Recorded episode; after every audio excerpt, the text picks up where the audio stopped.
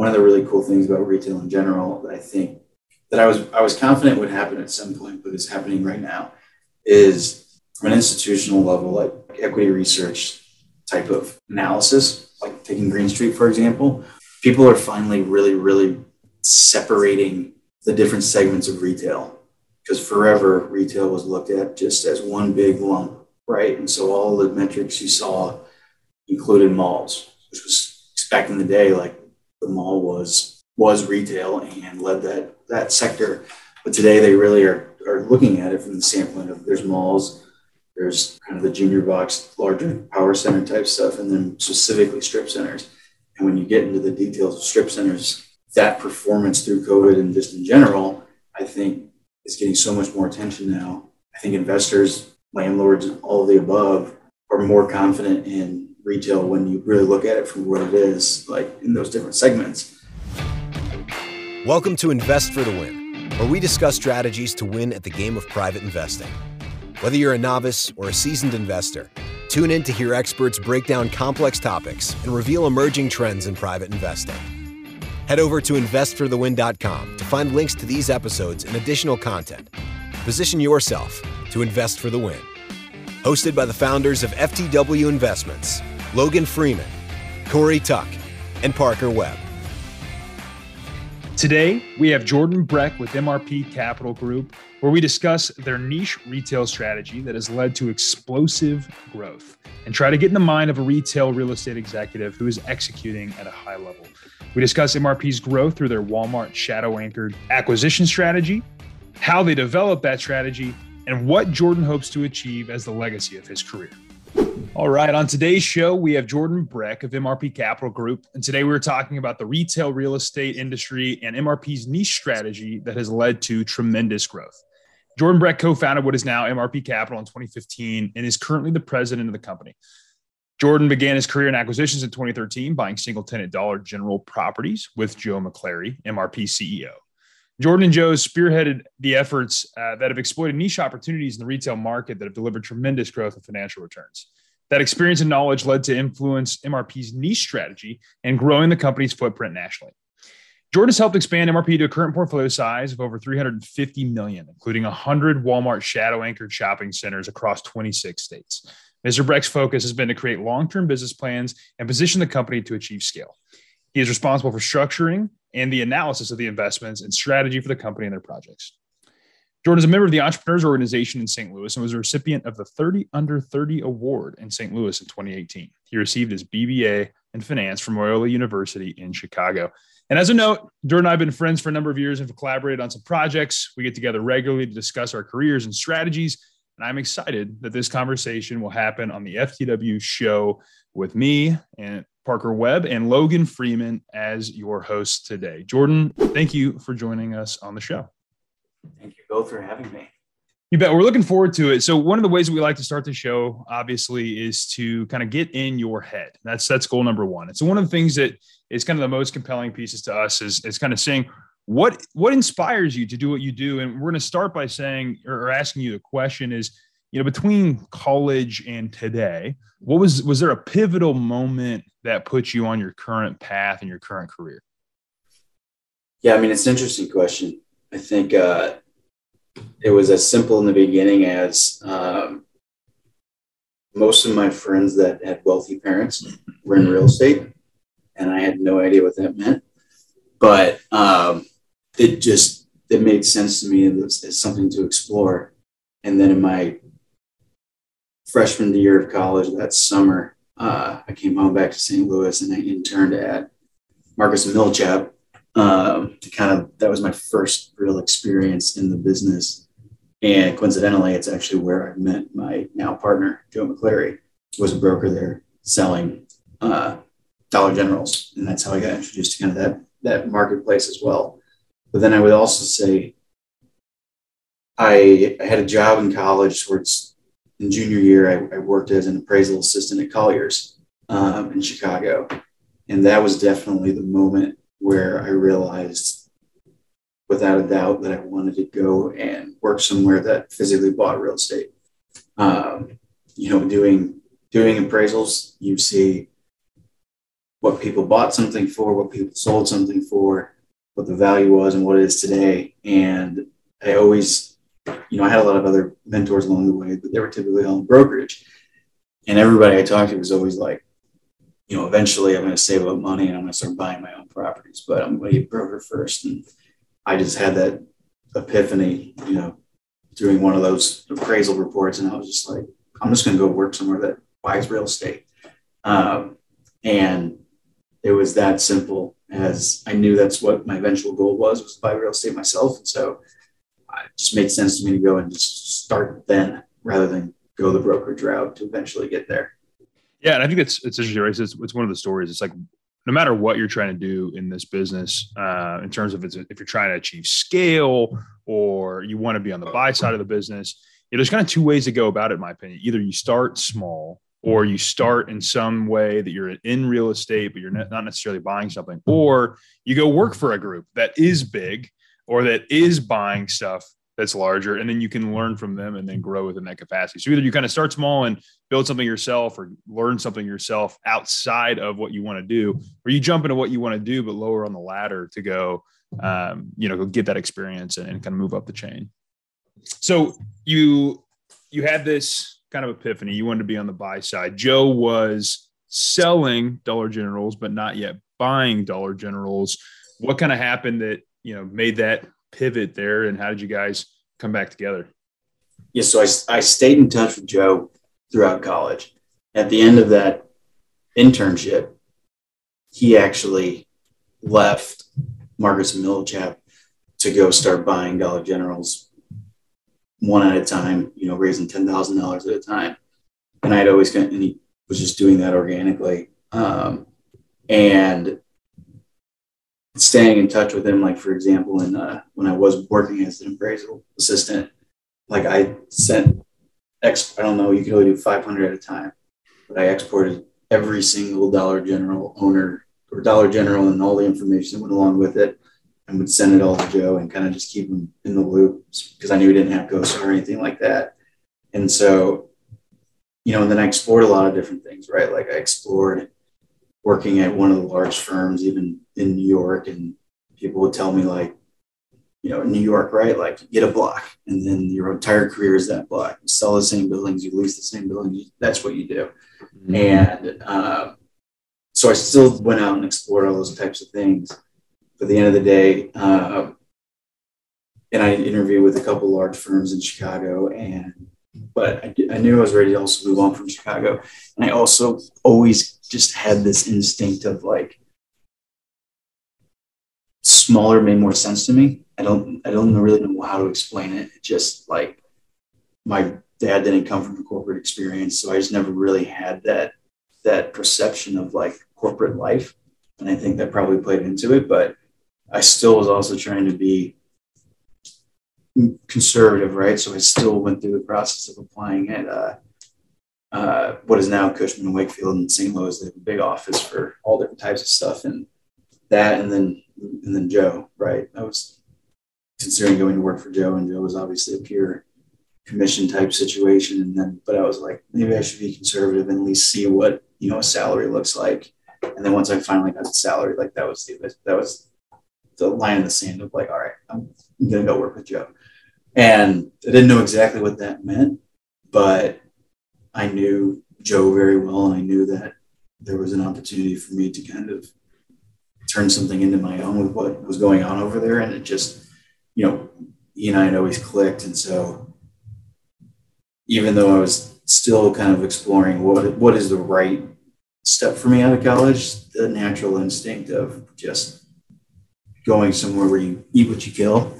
And and again, Joe was buying real estate, and it was kind of just like this perfect sort of situation where it was it was worth the risk. Um, being at you know how small the company was at that size and all that kind of stuff. But um, that was kind of we always joke that what actually really sold it for me was that his truck had a remote start, and I was like, you know what, like if he has that, there's no point in going to Cushman. I'll go. He's got the bougie remote start. Right. I love it. So All right, now let's talk about. I mean, that's I think that's great to know. And then obviously, you and Joe have developed a relationship over years. Your team has grown exponentially, and you know, you're. I wouldn't think that you're probably best known in the marketplace for buying Dollar Generals anymore, but probably best known for buying Walmart Shadow Anchor shopping centers. So, talk to us about kind of the inspiration of that strategy, how that strategy came together, and and what's kind of keeping you interested and excited in that marketplace right now. Yeah. So the transition from Dollar Generals to Walmart Shadows, there's a couple factors, but primarily, you know, anybody that's that's got the experience in retail real estate, especially back then, understands that what we were buying were the second generation freestanding single tenant Dollar Generals and you know double net at the same time Dollar General was out building whatever 1200 new locations a year absolute net deals totally different sort of real estate structure. And Joe had a really good relationship with Dollar General and was getting two year leases into 10 year leases. We kind of rode that wave of cap rate compression where we weren't buying really anything anymore because it didn't fit in the model, but we are getting all these leases extended. And so we ended up selling the bulk of that to um, some REITs and kind of probably really timed that right because I think they kind of peeled off at that time. So this was 2013, 2014. So you bought at what cap rates on average do you think, and you sold at what cap rates on average? I mean, the couple years before I even got there, they were buying. Joe was buying them at 10, 11, 12 caps. And then when I was there, so 2013, as we were still buying, you kind of in the mid, mid to low nines. Um, but that was clearly becoming harder and harder to do. And also, again, it was the Dollar General's credit rating was getting better, better, and better. And so as those cap rates compressed, there were also the, the newer stuff significantly less cap rate, lower cap rate. So the long story short was we were able to get some good cap rate compression with those longer leases and then sold them off to either REITs or some individuals. But, um, you know, that's when we got to kind of this point of like, what's our next thing?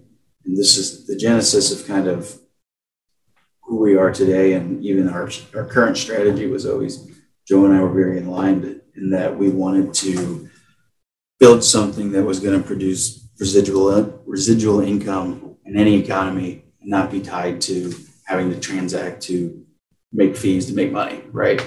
And so with that kind of thought process in mind you know when we started mrp in 2015 that was really it was really it was the exact same team that we had um, we just kind of unplugged and started our own specific Midwest retail properties at the time is what it was called.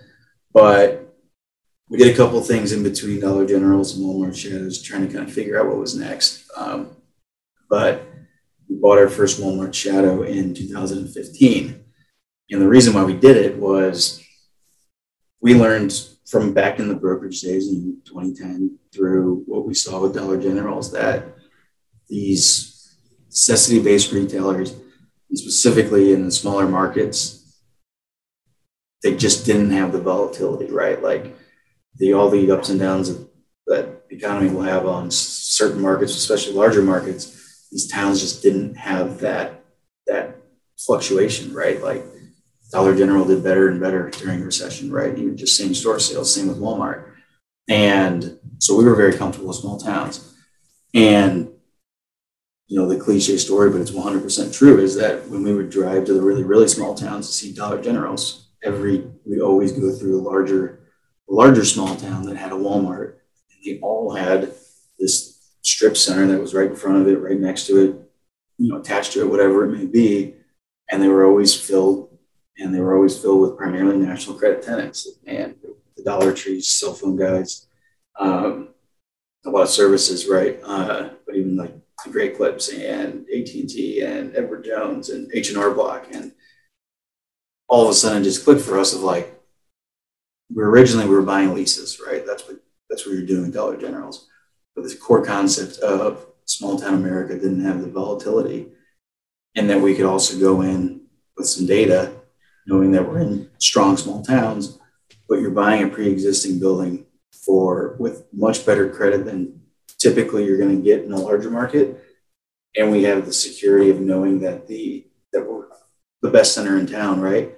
And so, anyways, like we started doing that just because it made sense to us from a very simple level. And like the deals on their own two legs made a lot of sense, right? Like the first one we bought was 100% leased, five tenants, all national credit. You know, we bought it at eight and a half cap, somewhere around there. And it just made a lot of sense, right? And then we very quickly decided to solely focus on that asset class. Same kind of thing we did with Dollar Generals. It was a very specific niche focus. But from 2015 on, all we have bought are Walmart shadow centers because of the originally the very the individual fundamentals of the deal, right? It was still just we were very comfortable with small towns. We knew how to analyze them in ways that I don't think most people really went about it. And we already had those relationships with tenants and that sort of stuff. Then to your question about, you know, where we are and, and what excites us about the future of it. And so growing it to 100 right now.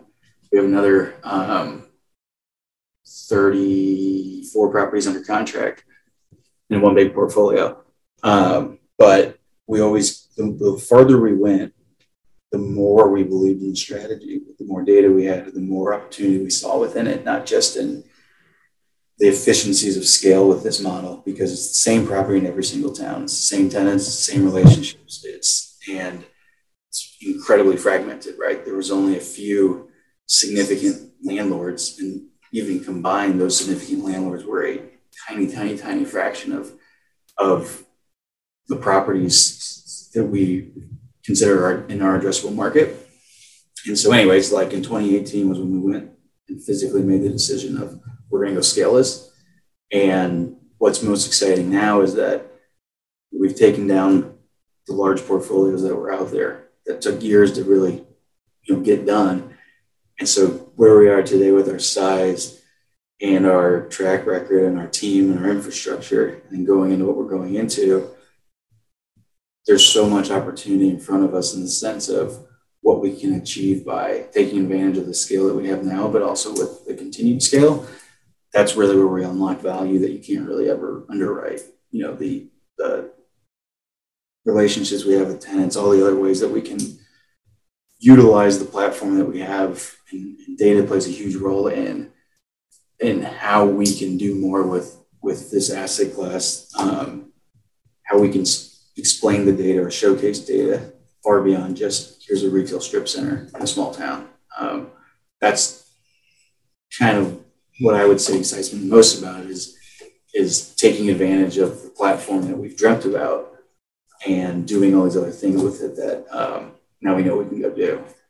Absolutely. No, I mean that makes sense too. I, I presume that first Walmart Shadow Center that you guys had was probably a deal brought to you by a broker. And you're like, okay, yeah, I'll take a look at it. Maybe you called a guy or whatever, right? But this was just, you know, this wasn't really a core strategy at that point. It was really just a matter of, you know, this is a deal we're going to look at. We're going to underwrite this individual deal. Our strategy is retail small towns, but you transitioned that, you know, single asset. You kind of identified what it was, and I think people people fail to understand how kind of investment theses come together, right? They're usually a little bit slower. They take a little bit more time, a little bit more exposure, and they kind of happen organically. I think we develop ours kind of through osmosis. We start letting data kind of trickle in. We start to have conversations, and then we have enough time to think about that to say, okay, here is a unique opportunity that we see that we can go exploit some dislocation in you know supply demand or whatever else it is. Um, and so I think it's fascinating. I mean, and you took that from an individual asset and kind of what you saw there. You built relationships, scaled relationships, and then you created a core strategy that you've been able to scale. And that's really impressive. And to be able to translate what you saw at the individual level and scale it out, uh, very impressive as well. So let's let's talk a little bit more about that though. Let's talk about you know you're you're an expert in this space. You're an expert in the Walmart shadow centers. Clearly, I think you guys are probably the largest portfolio owner of those at this point in time. Uh, yeah. yeah, you are good. In That's our awesome. in our in our niche, right? And uh, and so let's say you know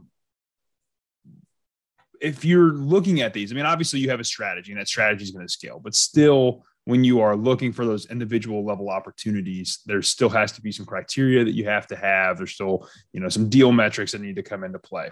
So I'm going to ask what, what are some takeaways that you have that you've learned about finding, negotiating, and executing your strategies on these Walmart shadow centers that you've been that you've been acquiring? Yeah, I think I think one thing. I mean, you touched on it, kind of what you guys do is is the magic of having a very specific strategy, and our specific strategy, uh, like in itself, has some very clear fundamentals of underwriting and and analysis that makes it really easy to look at a deal, right? And, and it's very repeatable and replicable. So like you have this very kind of specific box and you build kind of the, the metrics that you need to know, right? The market strength, the, you know, what we need to get out of a return. So whether it's a value add deal or a stabilized deal, whatever it may be, we have some very clear metrics that make it really easy for us to analyze a deal and know if it's worth, if there's legs there, right? So taking that to the next step, where let's just say we have a deal that that we like and we want to pursue it, right? You know, one of the great things about having partners is, and specifically myself and my partner Joe, is that we're two very different brains, and he is he's by far one of the best natural salespeople I know. Um, so his approach to negotiation is different than my approach to negotiation. But to answer your question, like it makes it a lot easier to negotiate when you know exactly what you can pay, exactly what like we buy everything as is now, for example. So like we go in with a price. We know exactly how much money we're going to need to spend on the roof, capex, whatever it may be. Um, we know exactly how much it's going to cost to white box those spaces. And so what I'm getting at is when we go in to negotiate, it's it's not so much of a game for us in the sense of we're gonna, you know, start low and hopefully we'll meet in the middle. It's more about here's exactly what we know it's gonna take because we know this model so well. We're experts in this very specific model. We know how to underwrite it to a T, and we know exactly what we can pay for it. And sometimes that's a good thing, and and sometimes that may end up losing us deals for the first offer, right? But at the end of the day, for me personally, it's it makes it very efficient to be able to have a very, that both the model to underwrite it initially, but then also when you're going to the seller, just knowing that at this price, there's a zero percent chance we're ever going to retrade. The hard part is convincing them that we're being honest about that, you know. So over time, we've built better and better reputation that that is true, right? But um, for me, at least, it makes that negotiation process a lot simpler. Yeah.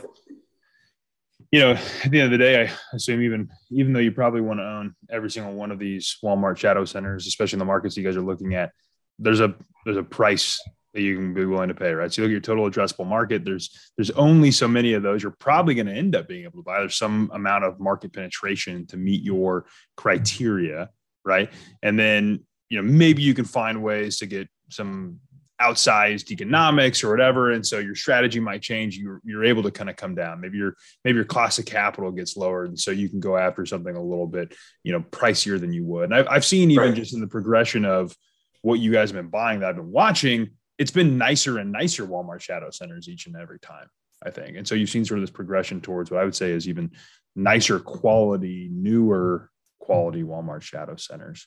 Um, to see our after pictures Yes, that we go in and we paint them and everything. But no, to your point though, um, our capital structure has continued to evolve. Um, and we launched a private REIT in April, which will consolidate everything we have, but also is our vehicle to buy everything going forward.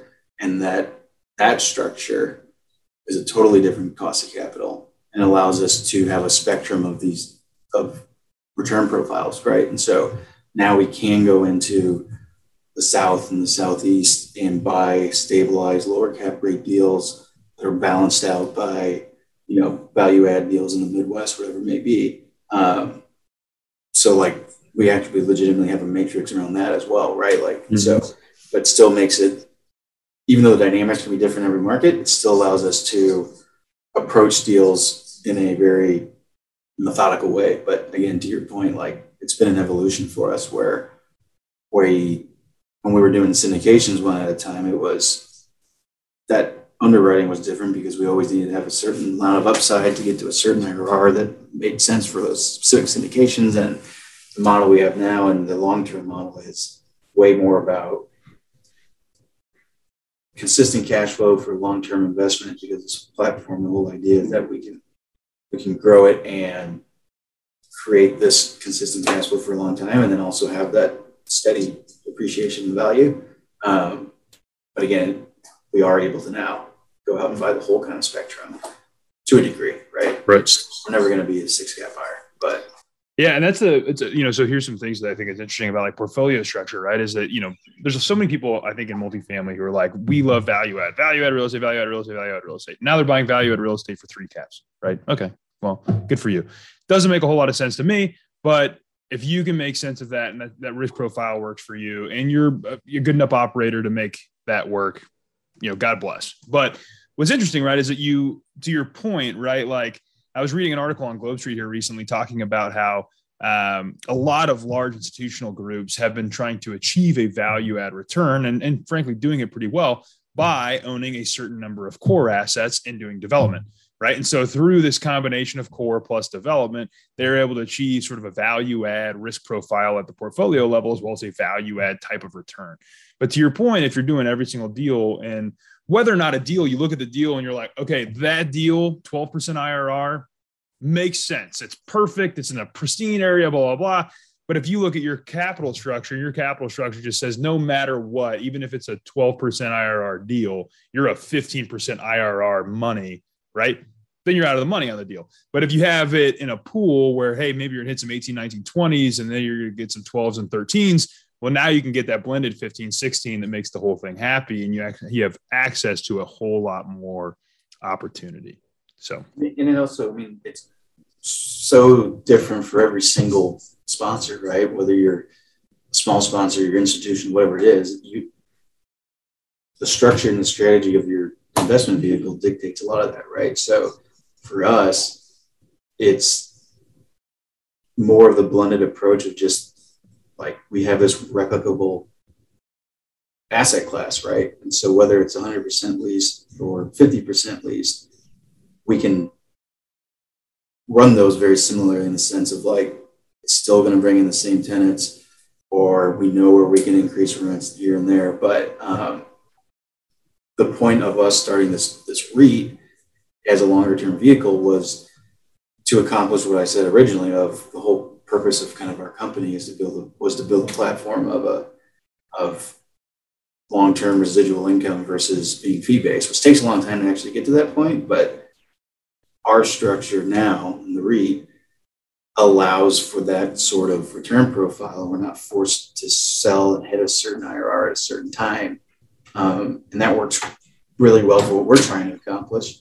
But at the same time, you know, if you're a developer or you have other strategies or you're more of a traditional fund, like you have other expectations. And it's just, you know, but you analyze deals differently. I think one of the I, one of the best things I read recently was somebody talking about um, if you're buying purely off of cap rate, you're not really you're not really buying real estate necessarily the right way, right? Cap rate plays a huge factor. And don't get me wrong, like apartments and a lot of these other asset classes that are just crazy, crazy cap rates. Like I'll never understand. And I've always been wrong about it. Mm-hmm. But taking that out of the equation, the idea of like if we're buying a property for a seven and a half cap on who's underwriting and what does that really mean? And like how does it fit into the bigger picture? So it all kind of plays in together um, in a way where it, it should never be so black and white. Um, but again, it all depends on what your really your end goal is, right? Absolutely. I mean, I think we see that too. I mean, you know, are people properly assuming that taxes are going to get grossed up to the sale price and, and, depending on the county are they assuming that insurance is going to go up to my cost or his right just if the guy's on an asset for 100 years and he has you know a certain amount of insurance coverage on it but it's not full replacement and i got to get full replacement because i'm going to get a loan or whatever right there's just so many factors in there where you know you see folks buying stuff at three caps is really a one cap. But to your point, it's if you can, right. But to your point, if you can, you know, are you able as an operator to produce that much more in value, which is why return on cost is a very compelling metric to us, which is you know, really when you execute a business plan, what's your return on cost? What's your cap rate? You know, your what's what's the income divided by your purchase plus all the things you're going to do, including your fees and whatever else. And return on cost is a, much more compelling metric for us because at least in some way, it's a it's a combination factor of kind of where you're at and where you're going, right? And so the income stream that you think in the marketplace, you do your due diligence, whatever, and that's where we still see a lot of deals getting done. Where frankly, I think that their return on cost is lower than their cost of capital, which means you shouldn't do that deal, right? I mean, so there's a lot of deals out there that are happening that way where I think people are projecting out some outrageous things in, in the multifamily space. Where I think it's really compelling in the retail space, I actually think everybody's undercutting what's happening in retail. And we're pursuing a number of retail properties right now. Um, and so we're we're seeing this. We've actually seen substantial investor interest, frankly, which we've been, you know, pleasantly surprised by.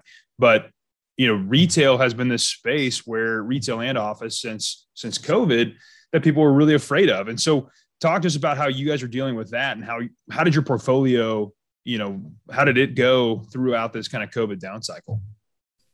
Yeah, I think there's a couple really interesting things there. Uh, as far as us in COVID, when it first happened, like again, we didn't know exactly what was going to happen. We spent a ton of time, and I should say more so, uh, my partner Joe and our director of leasing, John Gusmano, spent a tremendous amount of time talking to every single one of our tenants and working simultaneously with our lenders. Of we went out and just proactively, like many people did, and just say, "Can we get a few months of mortgage deferment?" And one of the great things about at the time, primarily working just with community banks, was that was very easy to accomplish.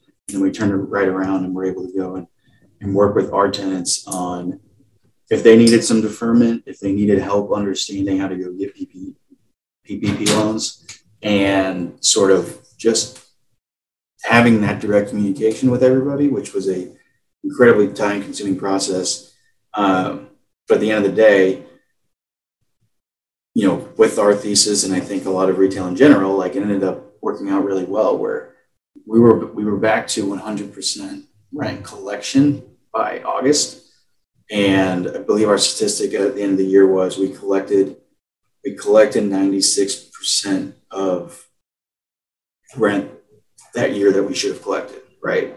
Um, and then um, and we only lost two tenants directly to, to COVID, but our um, losing the word, but basically our uh, our turnover rate was literally exactly the same within three basis points of 2019 and 2020. And again, a lot of that I think is a, testament to our strategy, but I also think COVID was a really, really great thing for retail overall, primarily because it accelerated the adoption of the true omni-channel experience and like taking Walmart, for example, they've done so much research and investment into their technology and their app and all this kind of stuff. And uh, it forced their customers to use it faster than they would have. And so I think that also translates across many retailers that were forward thinking and were putting those processes into place. But like, I think COVID really accelerated the the the future of what retail is going to be, which we're now in a lot sooner than I thought we would be, right? And so just the whole and the idea of omnichannel experience. What I mean by that is, you know, order online, pick up in store, or uh, uh, just every aspect of kind of the blend of, of using physical locations differently and simultaneously using you know, technology that now exists around it. I think it did a lot for really seeing what retail was going to turn into faster. Um, I think another really important distinction, I'm trying to remember all the questions you just asked me, but one of the really cool things about retail in general that I think that I was I was confident would happen at some point, but is happening right now, is from an institutional level, like like equity research type of analysis, like taking Green Street for example, people are finally really, really separating the different segments of retail because forever retail was looked at just as one big lump, right? And so all the metrics you saw included malls, which was back in the day, like the mall was was retail and led that that sector. But today they really are are looking at it from the standpoint of there's malls, there's kind of the junior box, larger power center type stuff, and then specifically strip centers. And when you get into the details of strip centers, um, that performance through COVID and just in general, I think is getting so much more attention now. Um, and I think investors, landlords, all the above are more confident in retail when you really look at it from what it is, like in those different segments, and have a lot more confidence in what that future looks like. Um, so I think that has been a very positive really like again it's something that's already been happening right? Like so the people who have been in it understood that there's a difference between strip centers and malls right? But i think it's being much more widely adopted and there's really really good data coming out about that now that didn't previously exist. And then lastly with kind of where i think retail is becoming more and more favorable favorably looked upon is the fact that there's so much technology out there today that didn't even exist three years ago that allows landlords, lenders, tenants, whoever it may be, to analyze a market or a deal in a totally different way than they could before. And like speaking for us specifically, we were always, we had the advantage of understanding small towns and, and not being afraid of them and being able to, to underwrite their strength in our own unique way. Um, where today from a demographics perspective, right? Like now everybody can go in and really see what a small town looks like, right? Like how many people are really coming to shop there, what that true trade area is, what the makeup of those people are. Where if you were just doing the radius ring or drive time, it's just not going to tell you what's really happening there. And so you're seeing a lot of tenants go into small towns now. Um, and it may be with smaller concepts or it may just be the normal concepts, but there's a lot more focus on it because I think that they can underwrite small towns in such a different way um, than they previously could. And I think that also translates to also how they analyze deals in larger markets. So I'm gonna let Logan jump in here a little bit too, but I, um, to your point about the kind of the classification, um, my professor in college, Jim Delisle, was actually involved with ICSC and kind of forming that whole classification system across retail and had said multiple things the same way, right? I mean, it was for the longest time, there was just no delineation between malls or power centers or super regional malls or community centers or neighborhood centers and, and yet there's something different and logan just did a webinar about this actually as we approach of the, the retail stuff that we're working at and, and found you know that there's actually a pretty compelling difference for kind of your neighborhood and strip type retails compared to the larger power centers and the malls i mean malls have been dying. They're continuing to die. If you buy them at an incredibly good basis, then maybe you have an opportunity to to turn them around or tear them down. But it's not as compelling of an entry. But if you think about what you're buying, and frankly, what we're buying, right, is we're buying we want we're buying neighborhood centers. We want to buy something that's close to people, that's close to neighborhoods, it's easy and convenient, and has all the things that are going to be both, you know, frankly, they're going to endure a recession, and they're also have done well to endure a pandemic, right? And to I mean, my opinion is Walmart shadow centers are, are, really kind of a neighborhood center. It's just drawn by a shadow anchor from Walmart, right? And so it's a it's the neighborhood stuff that you need. It's the place to go get some food, maybe go do your cell plan, you know, get some some cheap items, some toys for the kids or whatever else. Uh, all the while on your way home, eh, because these WalMarts that you're buying at sit in areas where they really are kind of the new main street or the new center of town. So, Logan, uh, we've been talking a lot about obviously through the uh, the expertise side of, of, this this thing and kind of moving our way into some methods. Um, I wanted you to jump in here and talk a little bit about the neighborhood strategy. You're on mute if you didn't know that, and let's uh, um, talk through a little bit more of the methods here.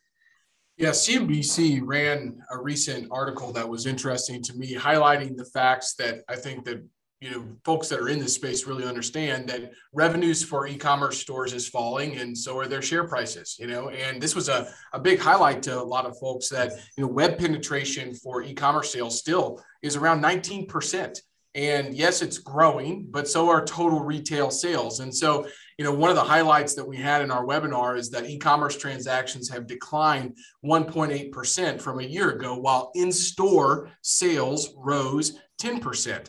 And I think there's a lot of factors for this. I'm, I'm not really one to speculate, but I think people wanting to get out and shop as well as believing that they may be able to find better prices in brick and mortar are likely contributing factors. And you know supply chain issues that could be play, at play here uh, as well. So i think the centers that are well located uh, you know like parker mentioned you know the ones that we're focused on are less than a mile from your homes. This is really kind of one of the defining characteristics for the centers that we're kind of looking for that they're close to home and they're convenient similar to uh, the centers that are anchored by Walmart, right? I mean, if you're going to Walmart and then you come out, you know, boom, there you are. There's your Hibbett Sports, or there's your other your other places that you want to go shop in. I think that's really important. So we've had, you know, that what was interesting to see was the high rent growth and the low vacancy across these types of of retail shopping centers. I think that tells a story that you guys were mentioning that all not not all retail is created equally. You know, there's specific niches inside of retail that have won and some that have lost.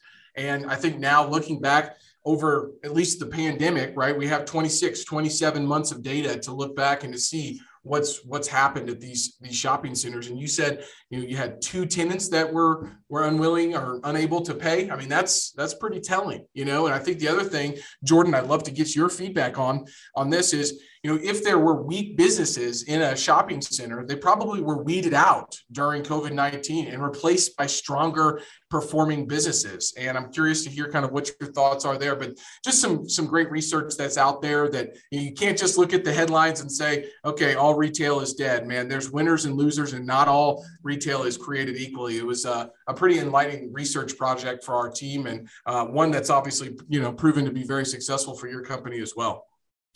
Oh, those are some great statistics too. And, and I don't know where this sits today, but I know a year or two ago, or whatever it was, like the metric of really what percentage of total retail sales were e-commerce versus brick and mortar. And it was, it was still something like brick and mortar is 89%, right? And so it goes back to kind of headlines versus reality. What I think is really interesting about strip centers and specifically neighborhood centers because you're right in the sense that the purpose that our centers are serving is the same purpose that I think it sounds like you guys are out looking for. What I think is really cool and something that scale allows us to really do in a more impactful way. But one thing I'm really excited about, and I think what is a really important mindset to have around kind of when you look at what is how to operate this sort of property or this asset class, right? So same with neighborhood centers. I'd be curious to get your thoughts too. But what I'm getting at is you got to look at it from the long term purpose, right? We can't pretend that we're still like a strip center should be made up of soft goods and and blah blah blah, right? Like the whole point is we want to adapt alongside the consumers, right? Whatever the consumers need. Like in our in our case, you know, what is how can we work better with Walmart, right? Or how can we serve the community? We call what we do modern Main Street because it really is what happened, right? Walmart centers went in. Really, what, what, what we do is really in the late 90s through like 2010 was really when the super center was built and the strip centers were built around it. And that's really where everything was pulled from what was in Main Street small towns into what is now what we consider the modern Main Street in these small towns. And generally, a highway bypass followed suit that pulled cars in that direction. Right. And so, with that mindset, like the purpose that Main Street served or a neighborhood center, whatever that kind of that local sort of convenient spot is always going to evolve. And I think that rather than being in our in our niche specifically, right? People have been terrified of retail forever, especially the, this, the landlords that have gone through the last recession, and maybe they're not you know, real professional landlords, and our industry is incredibly fragmented. Mm-hmm. But people would rather keep tenants than let them leave or put money into a new tenant or fix up the property, right? But I think it's really exciting to be able to think creatively and work with current tenants and new tenants, and even just using data and, and, being kind of boots on the ground with what's really happening to look at it from a different perspective, right? Like if your tenant lineup is primarily soft goods or whatever it may be, but we know that services are more important or looking at a space differently, right? Like let's take a 5,000 square foot vacancy and turn it into maybe two or three spaces, but like not look at it as who are just the tenants out there trying to do deals, but also how can we be forward thinking about what is what purposes our property really serve in that community. So in your guys' sense, if you're buying that neighborhood center where everybody within a mile is doing is coming to do their their daily convenient type stuff, like how does that evolve, right? What I, th- I think one really interesting thing about retail is you're going to see more and more of it as the spaces are going to be used differently, but also it's going to serve as as the true last mile, right? Like not in not just delivery, but like you're going to have some of that, right? It's going to be a core place where tenants are are going to be literally shipping things out of that physical store to the to people that live close by. But it's also where people can come back and return things, or um, or whether it's Amazon lockers or whatever it may be, right? Like that evolution, I think, is where the opportunity is in in specifically neighborhood centers and strip retail centers. But you got to have that mindset to, to to know that that means things might change, right? You might lose, you might make the decision to let a tenant go that either A wasn't going to make it anyways, or you or you believe isn't serving the highest and best use of really what a neighborhood center should should serve. So I, I mean, how do you guys think about that in the sense of how you're analyzing your deals, or kind of maybe just more on a macro level, like how you how you view the role of a neighborhood center as a sponsor? Over the course of the next five, 10 plus years. Yeah. I mean, I think it's a, it's a core, it's a core piece of community. Right. And so I think, you know, that can differentiate, right? I mean, there's, let's think of like a, as a prime example here in Kansas City, uh, and you're fairly familiar with with Kansas City, right? So obviously we can talk about Grandview Gateway, but let's let's talk about like Brookside, uh, or you know the country club plaza is obviously a lifestyle center. It's large right? But a lifestyle center like the country club plaza is basically just a neighborhood center on steroids right? I mean it's just it's a neighborhood center that's spread out. It's not a power center although with the new purchase through Taubman and whatever it's it's certainly getting more kind of national credit and it pulled pushed out a lot of the neighborhood stuff. And frankly i think it's what's made it die. A lot of people are less interested in going to the plaza right now but Brookside Shops or Prairie Village Shops in Kansas City would be a great example of this, where it, this is a place where it, it's a gathering spot for everybody. You come in and you're seeing people that you you've known for years. You're catching up. You're sitting outside on the patio of a little Italian restaurant or getting a cup of coffee at the coffee shop, dropping off some stuff at your tailor, stopping at your insurance agent you know there's there's so many different things. There's a whole bunch of restaurant whatever else. And so i think for us it's it's really is what is that what does the community need and what is the opportunity? So i think for that you have to kind of do a case by case um you know kind of market analysis and say okay what what's not here that needs to be? Who's here that might want to move to another location obviously is, is a, a piece to do that. But i think we're talking about very little in the neighborhood space like true retail I actually think in the neighborhood retail center space, we're actually talking a lot more of services and restaurants than we are true retail because the, I mean, frankly, the neighborhood centers generally don't have the same distribution access. You usually don't have the ability to pull, you know, large trucks through for distribution and whatever else. And so, generally speaking, I think we're actually talking about, we're calling it retail. But the number of retail sales that are happening there is probably exponentially less. It's probably substantially more services and uh, and restaurants. You know, that makes a lot of sense. And I think again, that's that's also goes back to the kind of resetting the framework of the mindset of what what really is it, right? Like what, whether what we're buying or what you're buying or even other types of retail, it's there's so much cemented in people's brain of what retail means in so many different ways. So not only breaking out in segments like we've talked about, but also like the core purpose and what that tenant lineup looks like. And again, it's it's how are you serving the, the community and why is why are people it's, it's where people are going to go by every day, right? So they're either going to stop there on their way to work or on the way home or whatever it is. And why are they doing that, right? And if it's filled up with just retail shopping, it's not serving the purpose of what that kind of center of the neighborhood really needs, right? So it's It's going to be more and more services. It's going to be, you'll have some retail, but it's basically going to be primarily like your necessity based retail, like your general store type retail. Um, so, I, in the end, I think it's really interesting to see how that will evolve. And I think,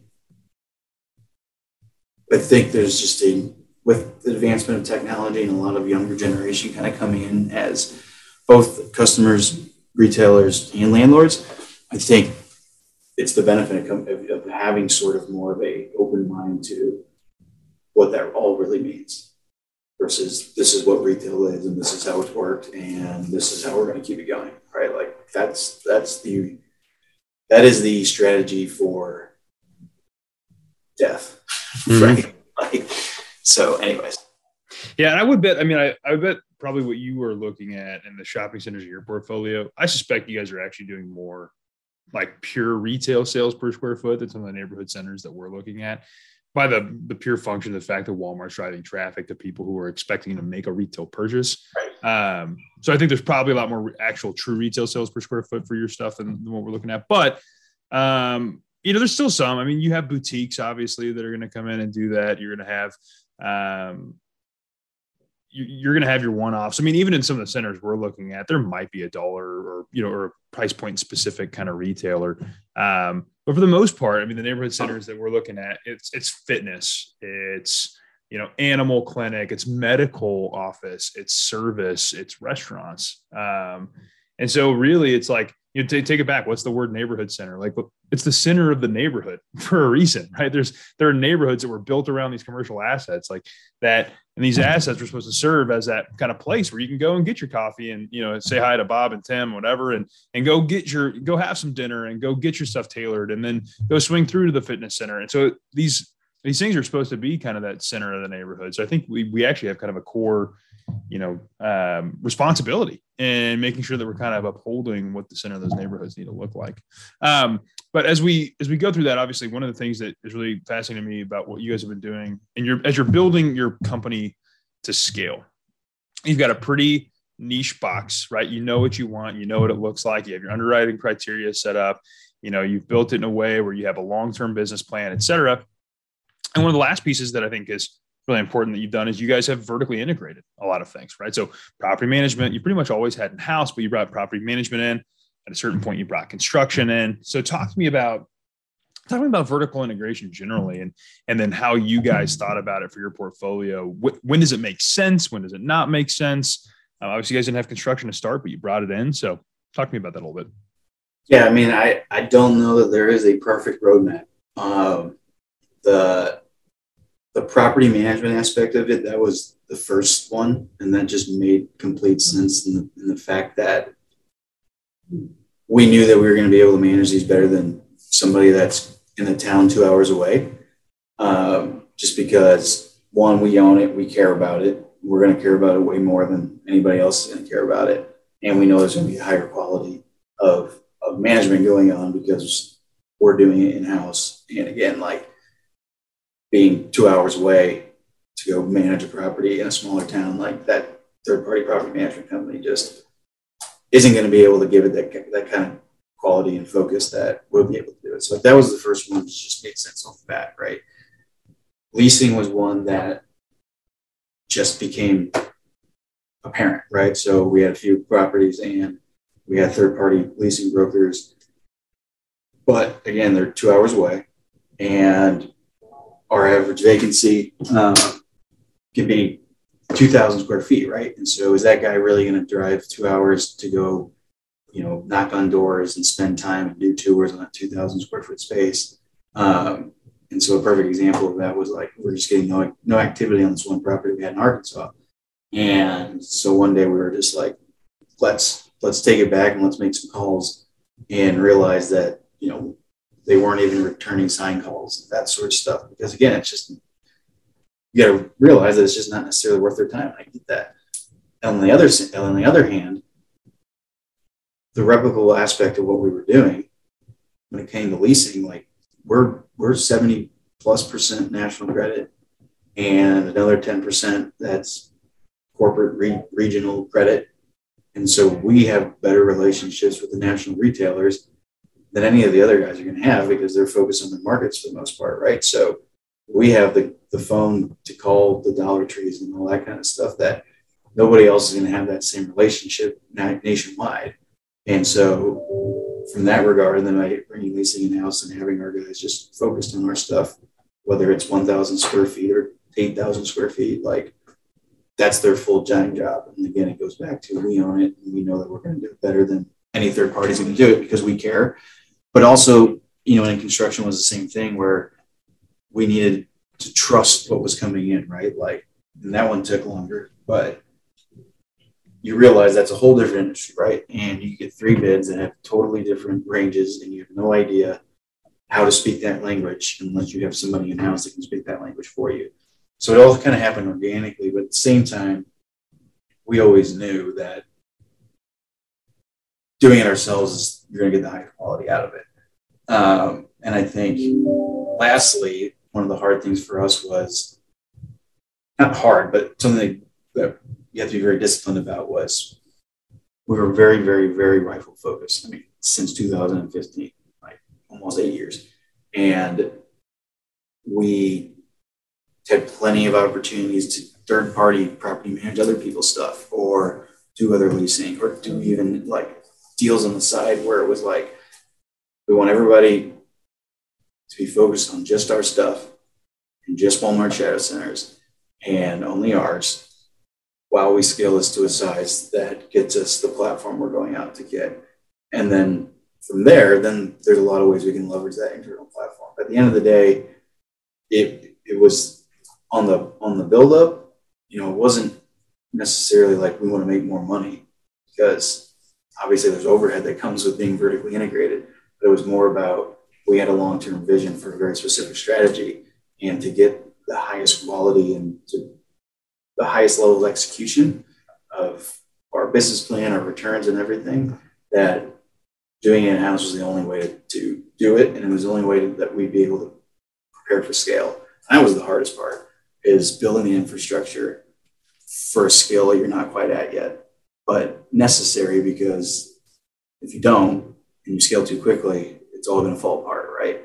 And that's the hard balance. And I, that's, I don't know if we do it differently, but at the same time, it's it's that's going to be a different roadmap for everybody because that means a, a lot more sacrifice in those in those building up years um, financially to get to a hopeful you know scale you're going to go achieve, and that's kind of where it just is head head down doing the work, but also making sure that the business plan and the, and the outlook has been written in a way that there is a point to it at some point, right? Like there is that that that scale that you hit where it turns into taking advantage of the economies of scale. And so I don't know. That's that's kind of our story of how it came about, um, and it'll be really interesting. I think as we now grow beyond how we leverage those sort of internal companies almost uh, in different ways. I think it, one of the things it comes down to is what are you in the business in right and so if if you look at your core strategy and say i'm in the business of buying something leasing it building it and managing it well then it makes sense to have leasing construction management all that kind of stuff in house then you think about like okay well you know as an example and we've been involved in some other businesses but if you say you're like, okay, there's an opportunity to build a roofing company. It's like, well, how core is roofing to your strategy, right? Is is that a piece that you should vertically integrate, or is that really a distraction from your main strategy? Clearly, leasing, management, construction makes sense, right? But then you have to say, okay, well, what is that line? So I think you have to kind of say, what is the business that I'm in, and what are the things that I need to be able to control? And generally, I think when we've done that, we've identified the areas that we needed the most control, and we brought those in house. Generally speaking, we've had the most success doing that. We have some vendors that we work with that we think very highly of, and they have done a really great job for us as well. And we have vendors that aren't core to our strategy, but are still core to acquisitions, whether it be inspections or whatever else, right? They're still a core part of that, and we like we like them to do what they do and we'll we'll pay a fee for service. We have great relationships with those folks, but it doesn't make sense for a thing for us to bring in house, right? But there are some still core things, obviously, and in real estate, and those things are typically management, leasing, construction, right? Because that's that kind of makes up the core of your operations. So, all right, we've talked a lot about your portfolio, your the business that you've built. Let's let's look forward now and talk a little bit about some predictions. So, in your niche of the kind of Walmart shadow centers and, and, you know, kind of Walmart, you could, if you wanted to extrapolate in a grocery anchored, you could, or anything like that, or shadow anchors generally. But in the Walmart shadow anchored niche, what, what are some things that you anticipate happening over the next 12 months? Opportunities, you know, um, I think even, even in our space, there was a significant amount of cap rate compression and a lot more, a lot more competition even on just the one-off deals more specifically, right? Like there was a lot more doctors and 1031s and all that kind of stuff that that understood the strategy more than we've seen in the past. And cap rates really were compressed for a good period of time. But I would but our prediction over the next 12 months or so is that it's back to fear in the sense of you have sellers that probably were holding out because they were trying to get one lease done and take advantage of the frothy market. Um, you're going to have sellers now that have have we're already seeing this where they were they've been selling stuff and they were getting you know low cap rates for it, and there's going to be a I don't know if it's a quarter, six months, whatever it may be, but there's going to be a time where they realize that like that is that is gone, right? Like those lower cap rates, those premium pricing are non-existent anymore, and they're going to have to face reality of if they want to sell, it's at a totally different price. Um, but overall, I think in our niche specifically, um, I think it would probably translate definitely to like just the general neighbor neighborhood centered, community center type um, properties. It's back to okay, we're in a recession. I haven't been able to lease the space now I really don't think I'm going to be able to lease this space. My loan's coming due, whatever it may be, and looking in the mirror and being like, you know, I want to get out while I can, right? Um, and maybe it's they miss they missed the opportunity. They thought they're going to have whatever it may be, but my prediction is just that you're going to have a lot more value opportunities out there just by nature of the fact that rates are different. People are always get nervous and scared, and and if they don't lease and own shopping centers full time all day, every day, you know, their confidence and their ability to get spaces leased or, or the fear of like tenants aren't going to make it, like, I think that's going to produce a lot of opportunities for us.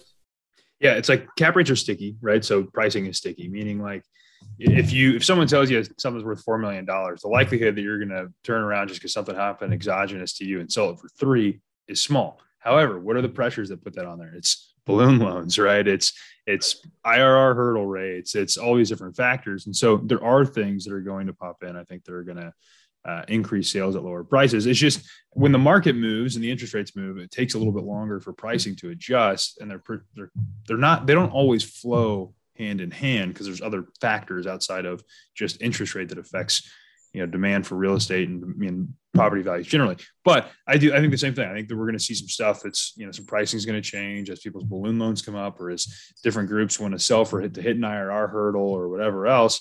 Um, it's going to force some sales at some prices that are hopefully uh, even more attractive for us as buyers. And also, you know, at the end of the day, if you're in investing, whether or not you're, unless you're a pure um, you know, value kind of fund guy that's just, you know, index fund kind of investor. At the end of the day, you're always trying to time the market, right? In some way, shape, or form, your right. market timing. Uh, you're either buying or not buying, or you're selling or not selling based on market timing. And I think that it's been hard to buy in multifamily. I think it's been uh, a little bit easier to buy in retail itself from a cap rate standpoint compared to historical over the last 12, 24 months. I think it'll continue to be a little bit better space to buy in. Uh, and we're generally value guys. I mean, we bought stuff in, in during COVID for six and a half, seven caps in multifamily that, you know, historically trades for five and a half caps. So we're, we're market timers. We, you've got to be, but uh, getting in at the right price, getting out at the right price is always a tough deal. So I hope I hope if you guys have any exits coming up, you get the price you want. If you have any acquisitions coming up, you get the price you want to. So, well, one aspect I am curious about that I, I don't know the answer to, um, maybe you guys have thoughts on it, is specifically in retail, grocery anchored space. That one has been just really competitive. the last handful of years specifically. And I'm really curious to see how that market is affected over the next 12 to 24 months because you have a lot of large players that have capital they need to deploy. And like, I'm just, I'm curious how much pricing will change just in the fact that it's that level of, of buyer, right? Like, and they still yeah. need that money.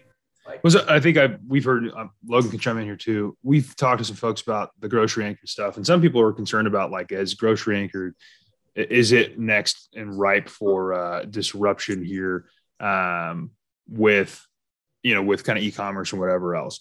Um, I don't think so. I don't, I don't, I again don't think it's going to be that easy for people to do it. We get HelloFresh and whatever else and that kind of stuff. But I, I think in, in, the long run, the grocery store is still going to be, um, I think it's going to be very difficult to kind of attack from the e-commerce footprint, but we'll see what happens. Um, so I would say I'm less concerned about the ability for grocery to compete in the retail marketplace vis-a-vis its, you know, e-commerce alternatives. Um, but the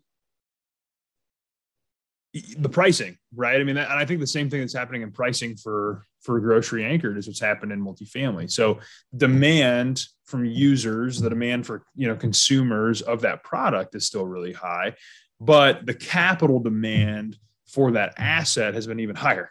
Right. So even though we've underbuilt housing and we've, you know, we're way behind the mark and we have had a whole bunch of family formation and so household formation. And so we need to build more housing and that demand from the actual physical user side of a two-sided marketplace that we work within is, is super high the capital markets demand is even higher so it's betting even harder on that potential outcome than it should have, in my opinion, which is why pricing is so high for multifamily. And so I think, even though I think grocery anchored is still probably a sound thesis, I think if you're buying it at the cap rates that have been sold over the last few years, I think that you're probably not in a good good way. And I and I think that these things should have a, a trade; they should be trading higher.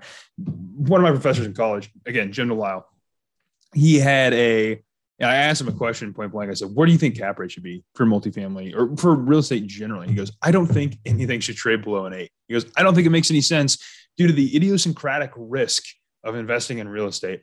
I don't think anything should trade below an eight. I was like, "Well, awesome, Jim. I can't find anything for an eight, but um, but I think so. You know, there's got to be you know that's the presumption that maybe interest rates should probably on average be a six for the financial you know world to work. And then you've got the kind of idiosyncratic risk of this. And so all that said is i think grocery anchored is still a sound strategy in terms of will there still be a great physical occupancy? Will there still be great demand for that space? Will consumers still have high demand for making purchases at the location? Yes. But if the capital man is willing to pay for that asset too much then i think your pricing is way out of whack for the opportunity I'll be interested to see how that how that goes. They've been trading at super low cap rates. I mean, it's almost been they've been approaching multifamily and like storage. I know that's why it's been kind of crazy. And I'm just mm-hmm. there's so many big players out there still chasing. I'm just curious how much pricing will really change. And what's been interesting that I've seen is I've actually seen uh, where I've seen the most compelling opportunity in that space is to be a re- or be a grocery store. Uh, I kind of wish my grandparents wouldn't have sold theirs, so I could have bought in and done the strategy. But you know, they sold their strat- they sold their grocery store to the Cosentinos, and the Cosentinos are a big Kansas City grocery store operation. Cosentinos then they started a development arm, and they've gone in and started negotiating with all of their landlords to buy the shopping center because they would basically negotiate these things at an eight or nine cap to purchase because the landlord is screwed if these grocery stores leave. Right. And so they'll negotiate great pricing to buy the shopping center, turn mm-hmm. around, lease it to themselves, do a value add and renovation, they'll turn around and flip it for a huge profit, selling it at a five or six cap or whatever. And so that is actually a really compelling strategy. And I I imagine you would see more of that because grocery stores have such the ability to, you know, use their anchor position to negotiate. I think that you're going to see them do that. I think you're going to see more of them get into the, the business of owning the whole center, not just their store. Yeah. So I don't know how I don't know how Kroger's doing out there, but I know you guys had some some Kroger relationships. Okay, Jordan, we're gonna kind of get to the final things here as we wrap up. So, um, we're to talk a little bit about your legacy, and, and obviously you've been building an incredible legacy in the business, and uh, you know, building this kind of niche portfolio and growing, growing your company. Uh, but as you think about your career, what is something that you want to be known for uh, as an expert in your field, or or known for um, as a uh, a real estate professional?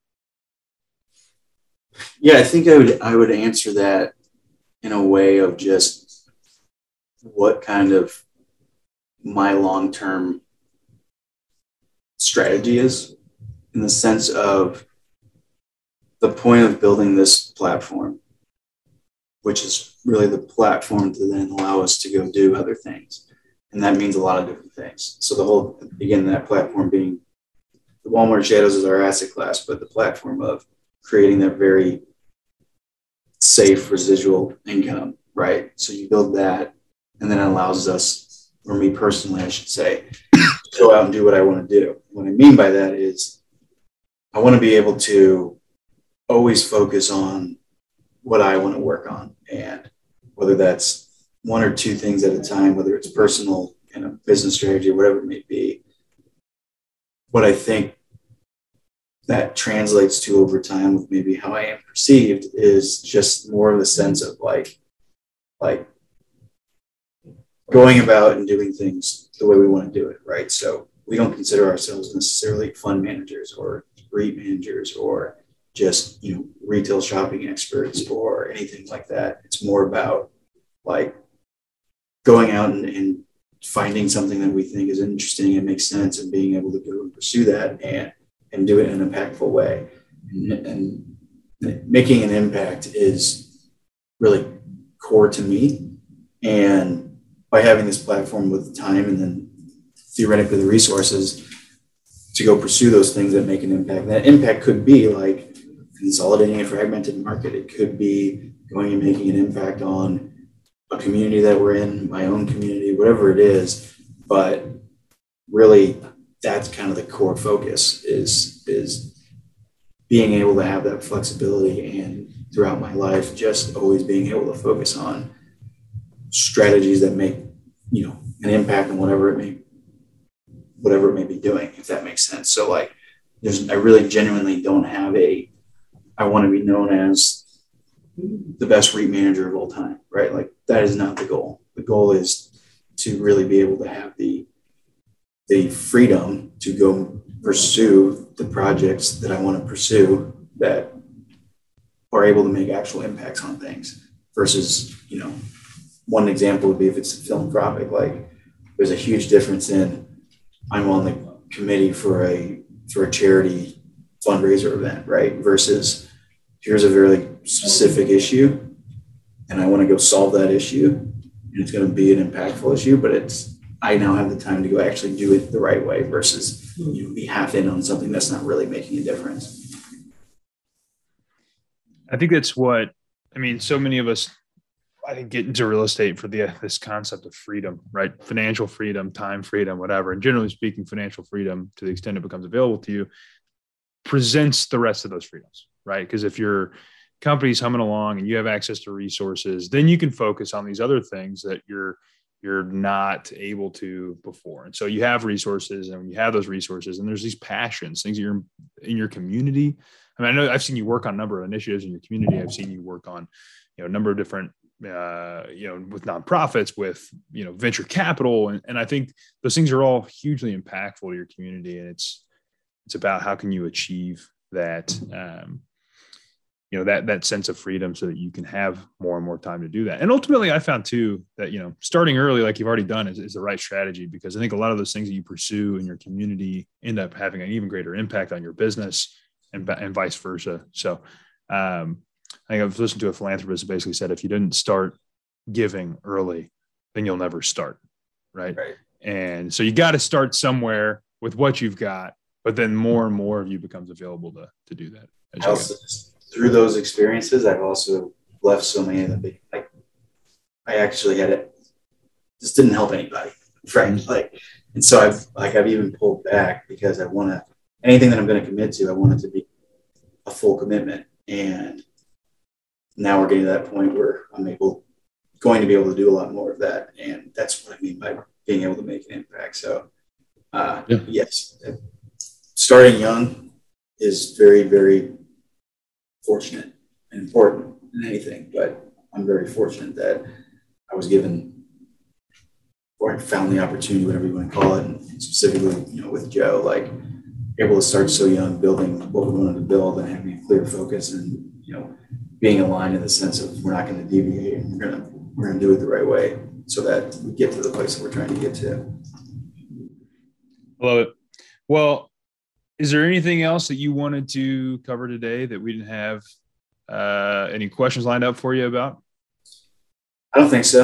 Um, I mean, I know that we've gone we've gone on, and I can talk forever, so I won't keep making us do that. But I think um, I think this was great, and I think specifically you and, and Logan speak so eloquently about all this stuff and have really great insights, and you know that's why it's easy to talk for hours about this kind of stuff. I mean, I've held back so many questions that I would ask you that just not what we're here for right now. But um, but no, I think it's it's it's I think it's also really refreshing to have these conversations specifically with people like you because you're allowed to have it in a way that is very organic in the sense of a very fresh perspective, right? Um, where again, if you talk to really seasoned people, there's a really preconceived notion of things, and, and I think it's a refreshing way to go about kind of these conversations because we've been in it long enough to know some things, but also not too long where we're where our, we're stuck in our ways. If that makes sense, right? Like we're able to kind of see what's happening and and adapt to it. So, anyways.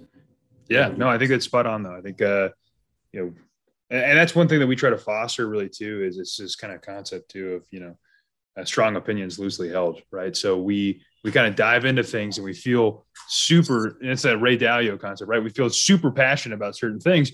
But then if we're exposed to new data or if an environment changes one should be able to adapt. And so uh, our hope is that conversations like this not only allow each of us to be more productive and frankly adaptable, but also that anybody listening gets some of that as well to think about these things more holistic, uh, holistically. And we want to bring people on from a whole bunch of different perspectives so that people get access to that information. Because I think, and as an example, a lot of people that we talk to are like, oh, I'm a real estate, I'm a, I'm a multifamily investor. I'm a multifamily investor. I'm a multifamily investor. Like, why? Why multifamily? And why, like, not, I like multifamily. Don't get me wrong. I like the right multifamily at the right time, bought correctly with the right strategy, et cetera but there are thousands of different strategies that you can employ across real estate investing and you should really have a perspective is to say if, if you're saying yes to something or even more importantly if you're saying no to something why what are you saying no to and why are you saying no to it what are you saying yes to and why are you saying yes to it and and you know just hearing about it on a bunch of linkedin posts or something is the reason that you've focused on multifamily isn't important to me. It's that's a really bad investment thesis and a really bad strategy. So let's talk about these things more in depth so that we can formulate good strategies and execute you know good investments for our portfolios. So before we wrap up uh, if anybody wants to find out more about you uh, and what you do uh, investors or whoever how would they get a hold of you?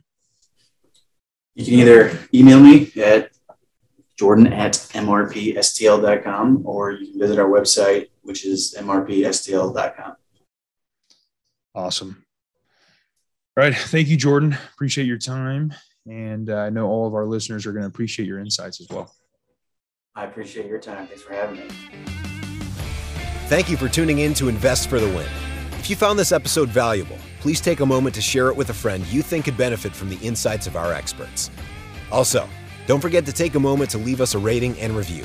Visit investforthewin.com to learn more.